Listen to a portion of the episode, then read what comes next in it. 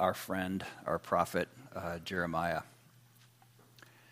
This is God's word. Now, Shephatiah, the son of Mattan, Gedaliah, the son of Pashur, Jucal, the son of Shelemiah, and Pashur, the son of Malchiah, heard the words that Jeremiah was saying to all the people. Thus says the Lord He who stays in this city shall die by the sword, by famine, and by pestilence. But he who goes out to the Chaldeans shall live. He shall have his life as a prize of war and live.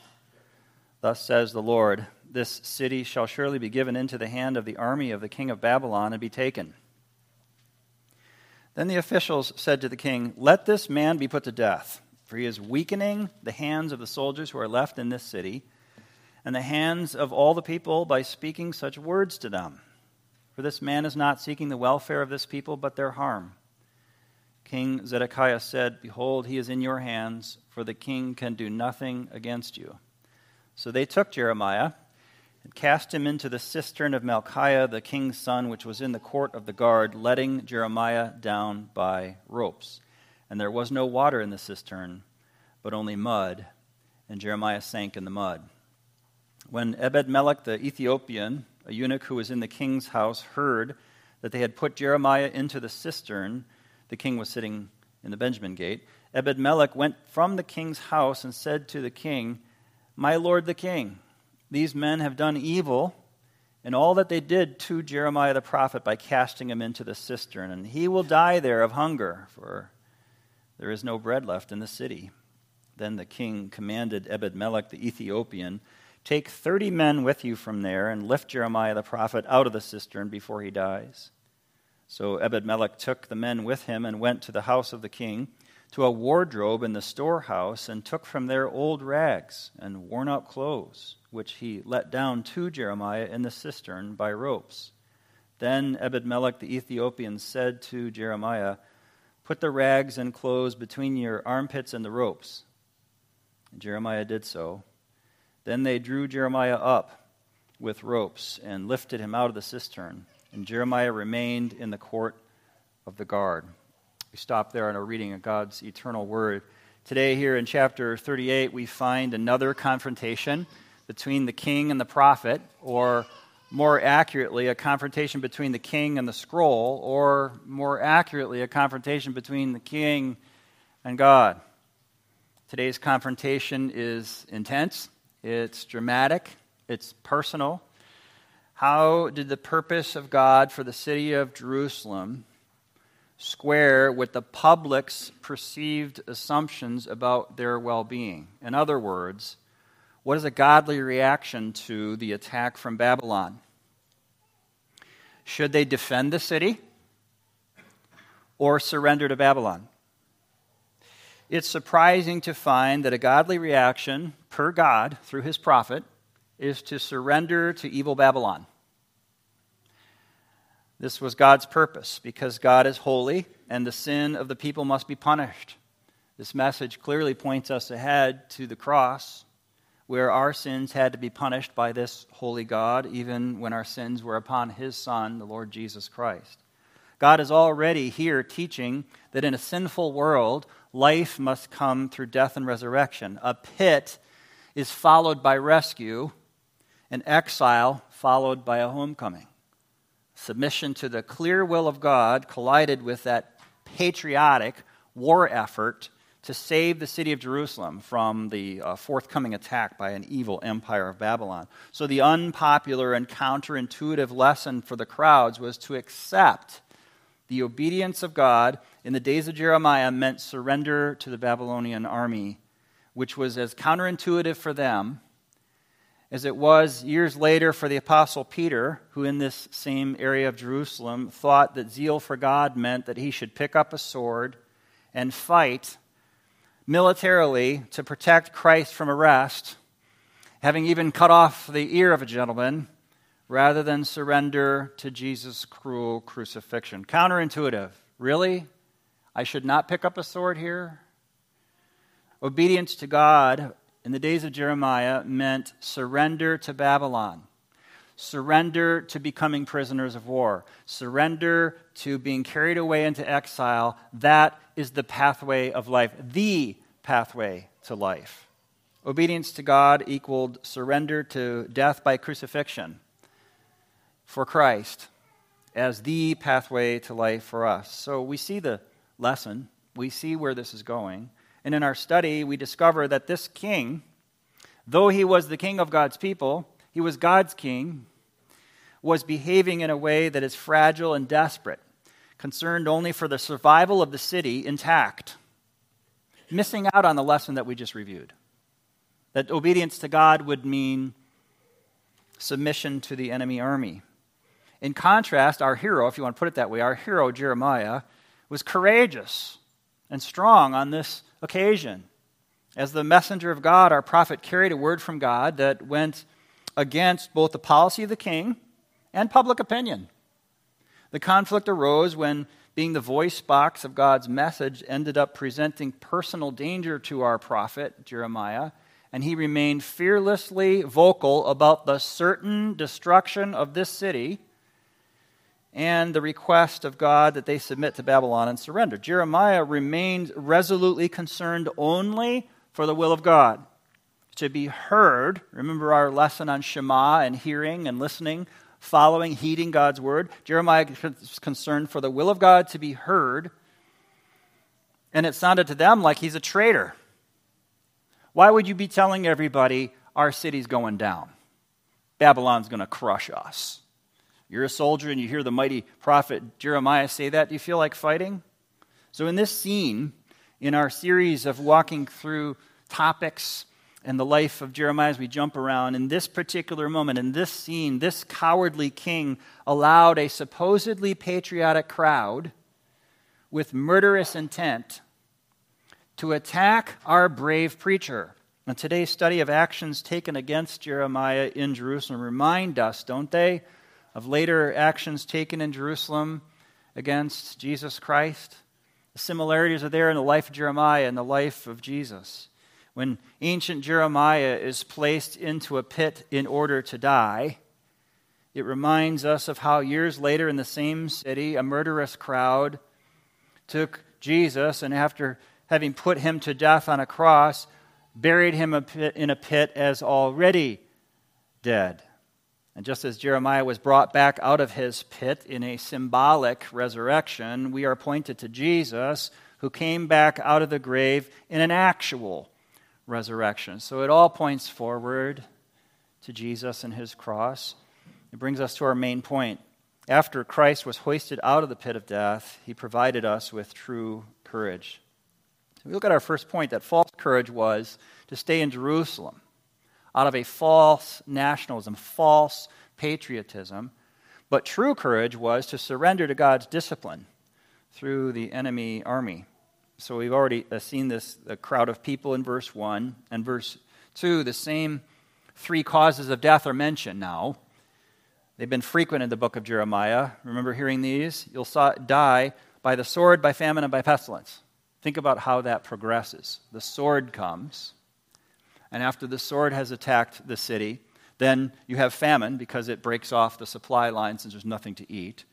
And when there's nothing to eat for a while, things start to descend down where you have rodents and diseases that take over, and you have what you could categorize as pestilence, which is all sorts of negative, nasty things. You'll surely die by the sword, by famine, and by pestilence. This is how it's going down for the city.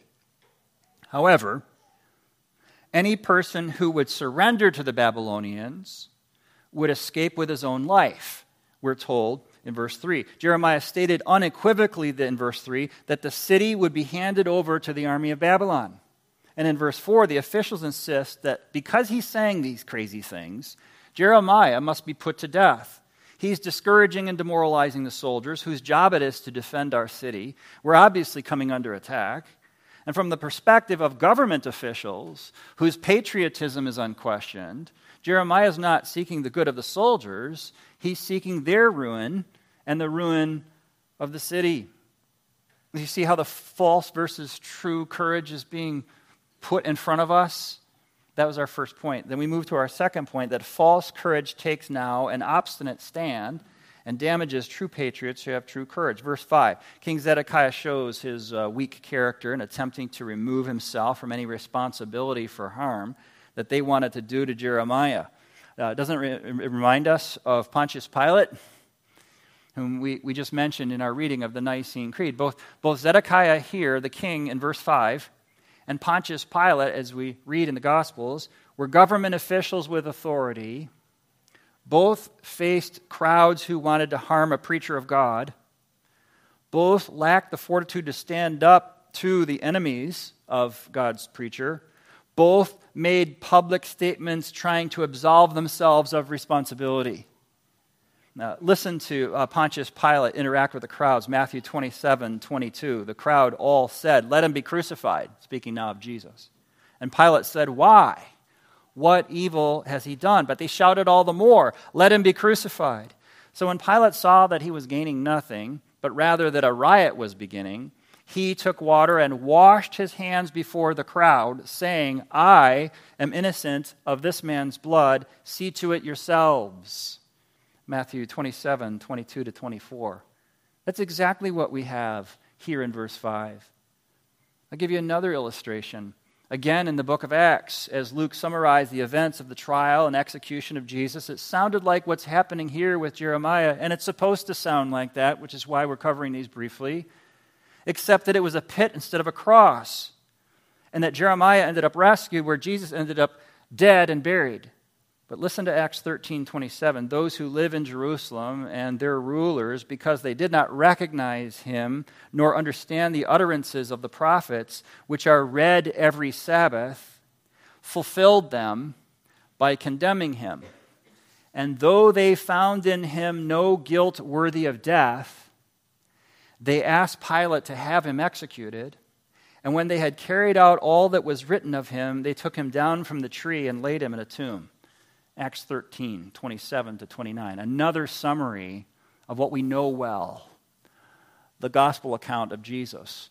And that comes to our minds as we read verse 5. And now back to our study in Jeremiah 38 and advancing to verse 6.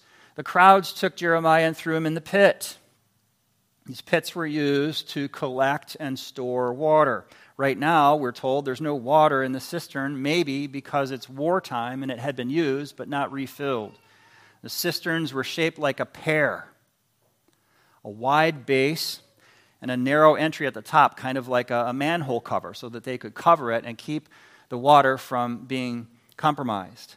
The officials, if they were to put him down into that pit, could deny that they had blood on their hands, could deny that they actually killed Jeremiah because they left, and last they saw him, he was alive. They could say that in court, see?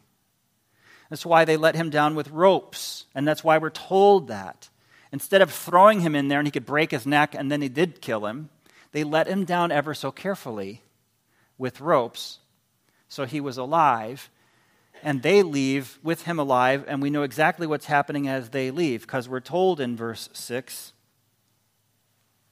Let me turn my page and read it again, verse 6. And at the end of verse 6, and there was no water in the cistern, but only mud, and Jeremiah sank in the mud. The cistern had mud at the bottom. And just think this through. They let Jeremiah down there using ropes. He sank in the mud. Now imagine time passes for you. You're in the pit. The rest of the afternoon, overnight, the next day, the next night. Are you able to lay down? Are you able to get rest? Is there anything to drink? Is there anything to eat? And the mud is a polite word for it. Just imagine what the condition was for an unused pit in a time of war. Jeremiah was in a stinky, oozy mess that would not let him rest, and he faced the horror of a very slow death of dehydration, starvation, and even eventual drowning whenever he did fall over into brackish mud. That is the scene that God wants us to see that Jeremiah has been placed into. Perhaps Jeremiah could echo David's prayer in Psalm 69 14 Deliver me from sinking in the mire, the mud. No reason is given for putting Jeremiah into the cistern to die rather than killing him. We remember back in Genesis 37 22 to 24 what the brothers of Joseph did to him. Doesn't it put you in the mind of that as well? And Reuben said to them, Shed no blood, throw him into this pit here in the wilderness, but do not lay a hand on him, that he might rescue him out of their hand to restore him to his father. So Reuben had the idea of going back later to rescue him. Don't kill him, throw him in the pit. And on his own, he's thinking this way. So verse 23 of Genesis 37 continues. When Joseph came to his brothers, they stripped him of his robe, the robe of many colors that he wore, and they took him and threw him into a pit. The pit was empty, there was no water in it. Jeremiah 37 22 to 24. For the brothers, they wanted to get rid of Joseph and be able to say, No, Father, we did not kill him. See, it's the same scene. For the officials in Jeremiah's case, they wanted to get rid of him, but they probably had some superstitious fear about killing a prophet. Or, if they were versed in Scripture and considering certain verses, they could have a fear of shedding innocent blood. Because shedding innocent blood was considered at that time, and I think it's a good notion for them to get it from Scripture, one of the worst sins that could be committed. And the reason that God gave them cities of refuge places where people could flee, regardless of how the court case was currently being handled, was, as God said in Deuteronomy 19:10, "Lest innocent blood be shed in your land, and so the guilt of bloodshed be upon you." Deuteronomy 19:10. The officials here in Jeremiah's case convinced themselves that if they placed him in a pit carefully with ropes letting him down, but didn't actually kill him, that somehow they were innocent of Jeremiah's death, which of course they had consigned him to. They were claiming to be patriots of Jerusalem and taking these actions on behalf of Jerusalem, protecting it against the big bad Babylonian army, protecting the morale of their soldiers from being discouraged by the message of Jeremiah. But in actuality, they were cowards who were damaging the true patriot of Jerusalem the one who would speak to them the truth on God's behalf. And when they left the godly man Jeremiah to die, sinking in the mud in the bottom of a pit, their character became abundantly clear to all of us. Will anyone rescue the man of God? Will anyone rescue the true patriot now sinking in the mud, sure to die if no action is taken? That's where we're left at the end of verse 6. It's absolutely fascinating what happens next. We turn then to verse 7 and our third point that true courage takes actions in solidarity or in unity with true patriots. Jeremiah's rescue came from, let me understate this, an unexpected source. Not a single Israelite. We have to go outside the nation to find someone who would take action now when Jeremiah is in grave danger. A man is introduced now in verse 7 with no mention of prior relationship with Jeremiah or why he sympathized with this prophet. He's only identified as an Ethiopian, which means he's from Africa, the African country we know of as Ethiopia, which in those days was called Cush. He was a Cushite. Maybe your uh, Bible, depending on your translation, says it that way. The point is that none of Jeremiah's own people cared enough for the truth teller, the prophet, the man of God, who for decades had been serving them God's truth. None of them cared enough to him about him to rescue him, so that the effort to rescue Jeremiah was left to a foreigner. In fact, the repetition of the mention throughout this passage so often that he is from Ethiopia, he's an Ethiopian, we keep getting hammered with that, is the point. It's meant to keep in front of the, us the fact that it was not an Israelite, but rather a foreigner, a person of a different race and color who came to rescue Jeremiah. And Ebed Melech is what we call him, but it's not even a name, it's a title. Like we might say, Sergeant of Arms. Well, yeah, but what's his name? Sergeant of Arms is a title, it's a position, it's a person who serves the court. This is servant of the king. Abed means servant, Melech means king, servant of the king. it's a title. Though he's an official of King Zedekiah, his what we call him or his title tells us he's actually the servant of another king. He's a servant of the Lord God, the king, isn't he? Why did Ebed, we'll call him Ebed, help Jeremiah? The passage does not seem to give his motivation, but we remember our theme of listening that we've seen for chapters now, which has been a theme here Shema, listening. Guess what the very first word of verse 7 is? The very first word in Hebrew. It's Shema. It's hearing. Isn't that a clue to us? That he hears? Ebed hears. Ebed listens to God. Ebed is somebody who's different from the problems we've been seeing so far in chapter after chapter.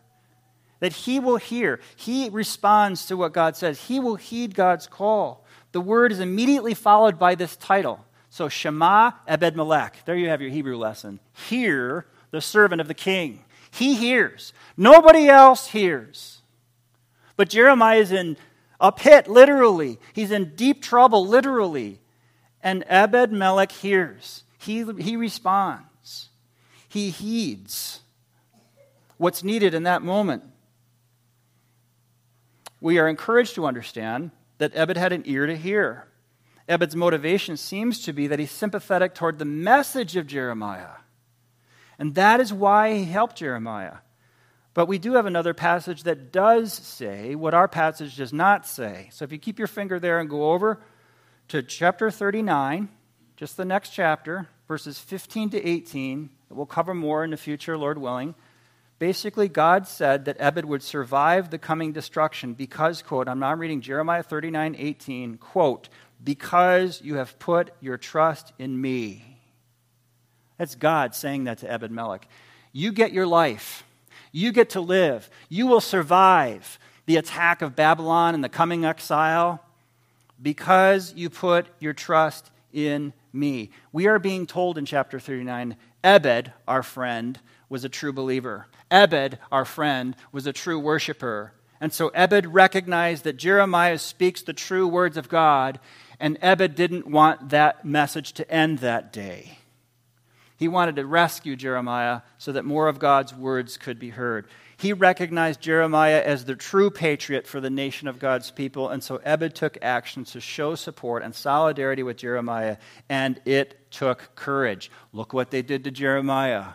Don't you think they'd do that to a foreigner? He took courageous actions to act on his behalf. So now back to our study of chapter 38, and we're in verse 7. As soon as Ebed heard that Jeremiah is in a cistern, he immediately sprang into action. And what's his action? Verse 8 to find the king in order to ask the king to authorize a rescue team. Also in verse 7, we're told the king where he was, sitting in the Benjamin gate. Now I remind you again, the ancient city gate was like our modern city center, city courthouse, and everything. So it's ironic that this king was dispensing justice one place of the city, while permitting a terrible act of uh, injustice to take place in another part of his same city. But the king held the power. Though the king denied it in verse 5, he did hold the power to change the outcome for Jeremiah. And this African man, Ebed, knew differently. Ebed was risking his own life to confront this king about the wicked actions being carried out by the men, the officials in this king's kingdom actions against Jeremiah. Since the gate was a place of legal proceedings, it seems that Ebed came there to make a legal case to the king for the release of Jeremiah. On what grounds, sir? Verse 9 On the grounds that unless something's done, the harsh imprisonment would result in Jeremiah dying, and that would be an unjust death sentence. Basically, to use Ebed's words from verse 9, these men have done evil. The accusation is against the king. For if the king knows now, and the food is not sent, or he's not pulled out of that pit, and if he dies of hunger and starvation, then the king would be directly responsible. Ebed, in just a few words, cuts through all the red tape and gets down to what's really happening. Verse 10 the king responded favorably. Go ahead, rescue Jeremiah. And also, the king perceived it necessary to order 30 men to enforce his new decision and his new will. This means that the wicked men who had imprisoned Jeremiah were possibly, probably, extremely powerful in this city, and they could stop Ebed from accomplishing this task. So thankfully, there was not a further military altercation, but instead, the 30 men and Ebed were able to extricate the prophet from the pit without further incident. Verse 11, we're told the kindness of our stranger. Not only is he courageous, not only is he willing to risk himself, but he would not only go to the pit, but on his way, he would stop at the storehouse and find old clothes and rags to use as a buffer between the ropes and Jeremiah's armpit. Tells us a couple things. Number one, it's probably going to take a lot of force to pull him up out of that mud.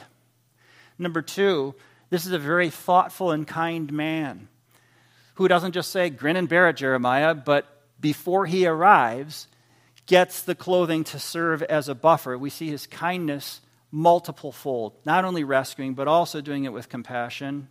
And in verse 12, the foreigner did not only show the kindness of rescue, but prevented further suffering and further injury for this precious, precious man, Jeremiah. And Jeremiah received the instructions put the rags under your arms, between your armpits and the ropes. And Jeremiah responded, Yes. He received the benefit of the kindness of the buffer and the kindness of the ropes themselves. And in verse 13, the strength of the men to lift him up. He received it all. Jeremiah was rescued. And consider how appropriate would have been the words for our hero Jeremiah if he had sung Psalm 31 to 3 on this occasion I will extol you, O Lord, for you have drawn me up and if not, let my foes rejoice over me. O Lord my God, I cried to you for help, and you have healed me. O Lord, you have brought up my soul from Sheol, and you have restored, to me, restored me to life from among those who go down to the pit. Psalm 31 through 3. We don't know that he's saying that, but how appropriate would those words be? Nothing is said about his enemy's reaction to the rescue of Jeremiah. However, one last thing we're told in our passage in verse 13 is that Jeremiah was not free to go. Jeremiah is remaining now in the court of the guard. Free from danger, rescued his life, but not free to go. Still detained by the king in the court of the guard. It all points to Christ, as we've said at the start. Ebed means servant, Christ is the servant. Melech means king. Anointed Christ means king, the anointed one. He's our suffering servant. Ebed res- rescued with ropes and compassion of rags under the cushion for ropes. Christ rescued by taking our place in our pit, dying there for us, and then rising again, and himself being released from the pit. He succumbed to death as our substitute, going much farther than our Ebed, in order to set us free from sin, from death, and from ourselves. What have we seen today after Christ hoisted out of, after Christ was hoisted out of the pit? He provided us with uh, true courage. So I have four application points briefly. Number one, people from all nations are brothers and sisters to us by faith in Christ. This Ebed is a beloved brother to us. He worked for God. He believed in God. He's a brother to Jeremiah. He's from Ethiopia. Is it any coincidence that in Acts chapter 8, as Philip is doing his work uh, as a deacon and as an evangelist, that the person that he encounters by the direction of the Holy Spirit is an Ethiopian man who's reading the book of Isaiah, not quite sure what it means. And Philip comes and explains to him what it means. The Ethiopian is converted. The Ethiopian is filled by the Spirit. The Ethiopian is baptized. And Philip literally disappears he just moves on to his next assignment that God has brought him through. And then God caused Luke to write that down for us to say what we see in Jeremiah 38, we see in Acts 8, that our God is the God of all nations, and that he has people, his own people, in all nations, and that he calls people to himself from every nation, tribe, language, and people. It's a biblical concept of mission, not only in the New Testament, not only recently when it became popular to welcome all people, but from Old Testament times, God has been welcoming people from all nations. So, people from all nations are our brothers and sisters. Number two, Christ gives us courage to be rejected. Should I say canceled? The pit could be the whale, the belly of a fish, such as the prophet Jonah, who wrote in Jonah 2 6, when Jonah prayed, You brought up my life from the pit, O Lord my God. He called the whale a pit. The pit could be the cistern, such as our story today in Jeremiah, or the pit could be the tomb after the cross for our Lord Jesus. Today, we are called in a long line of those who went to the pit. Your pit could be being accused. Your pit could be being misunderstood by worker, co-workers, friends, the public. Your pit could be being mocked, being rejected. Your pit could be the place of our community of cultural rejection known as canceled. That could be your future. That could be your calling from God. Worse, your pit could be to be arrested, to be mistreated, to suffer miscarriages of justice in the name of Christ. But I want you to remember this from Jeremiah in the pit. It points us to Christ, and Christ says he gives us courage to be rejected for God. Bear up, brothers and sisters. Christ gives us what we need for that. Our third application is understand what true courage is.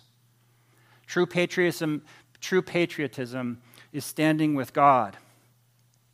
True patriotism is having an ear to hear. Shema, God, to understand Him, to listen to Him, to heed Him, to live your life according to what God defines as true. We cannot let our fellow citizens redefine the things that God has already defined. We know what a man is, what a woman is. We know what marriage is. We know when life begins. We know what's worth protecting. We know all sorts of things that are trying to redefine. We cannot allow people to take the good cause of equality for the races and use that same moral ground to insist that we all embraced wicked sexual ethics. It doesn't follow.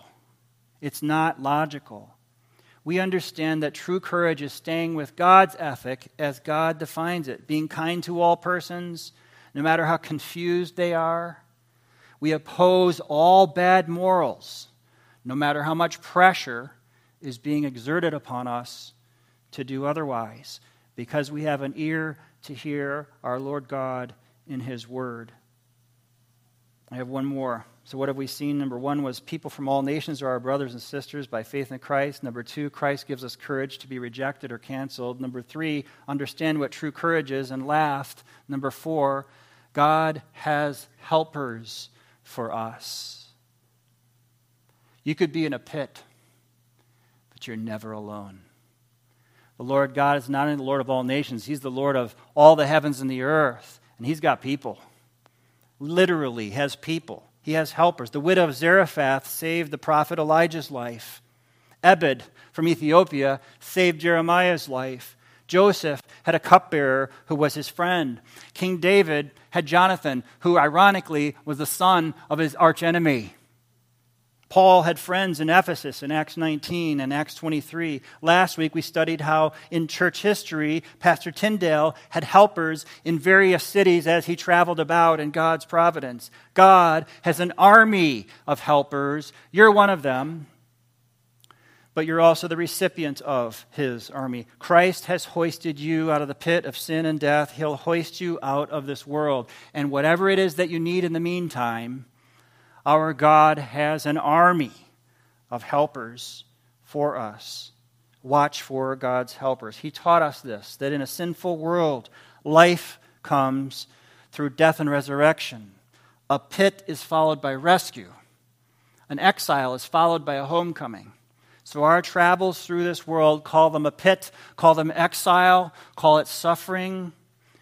Our travels through this world are followed by us going home soon will be hoisted out of this pit.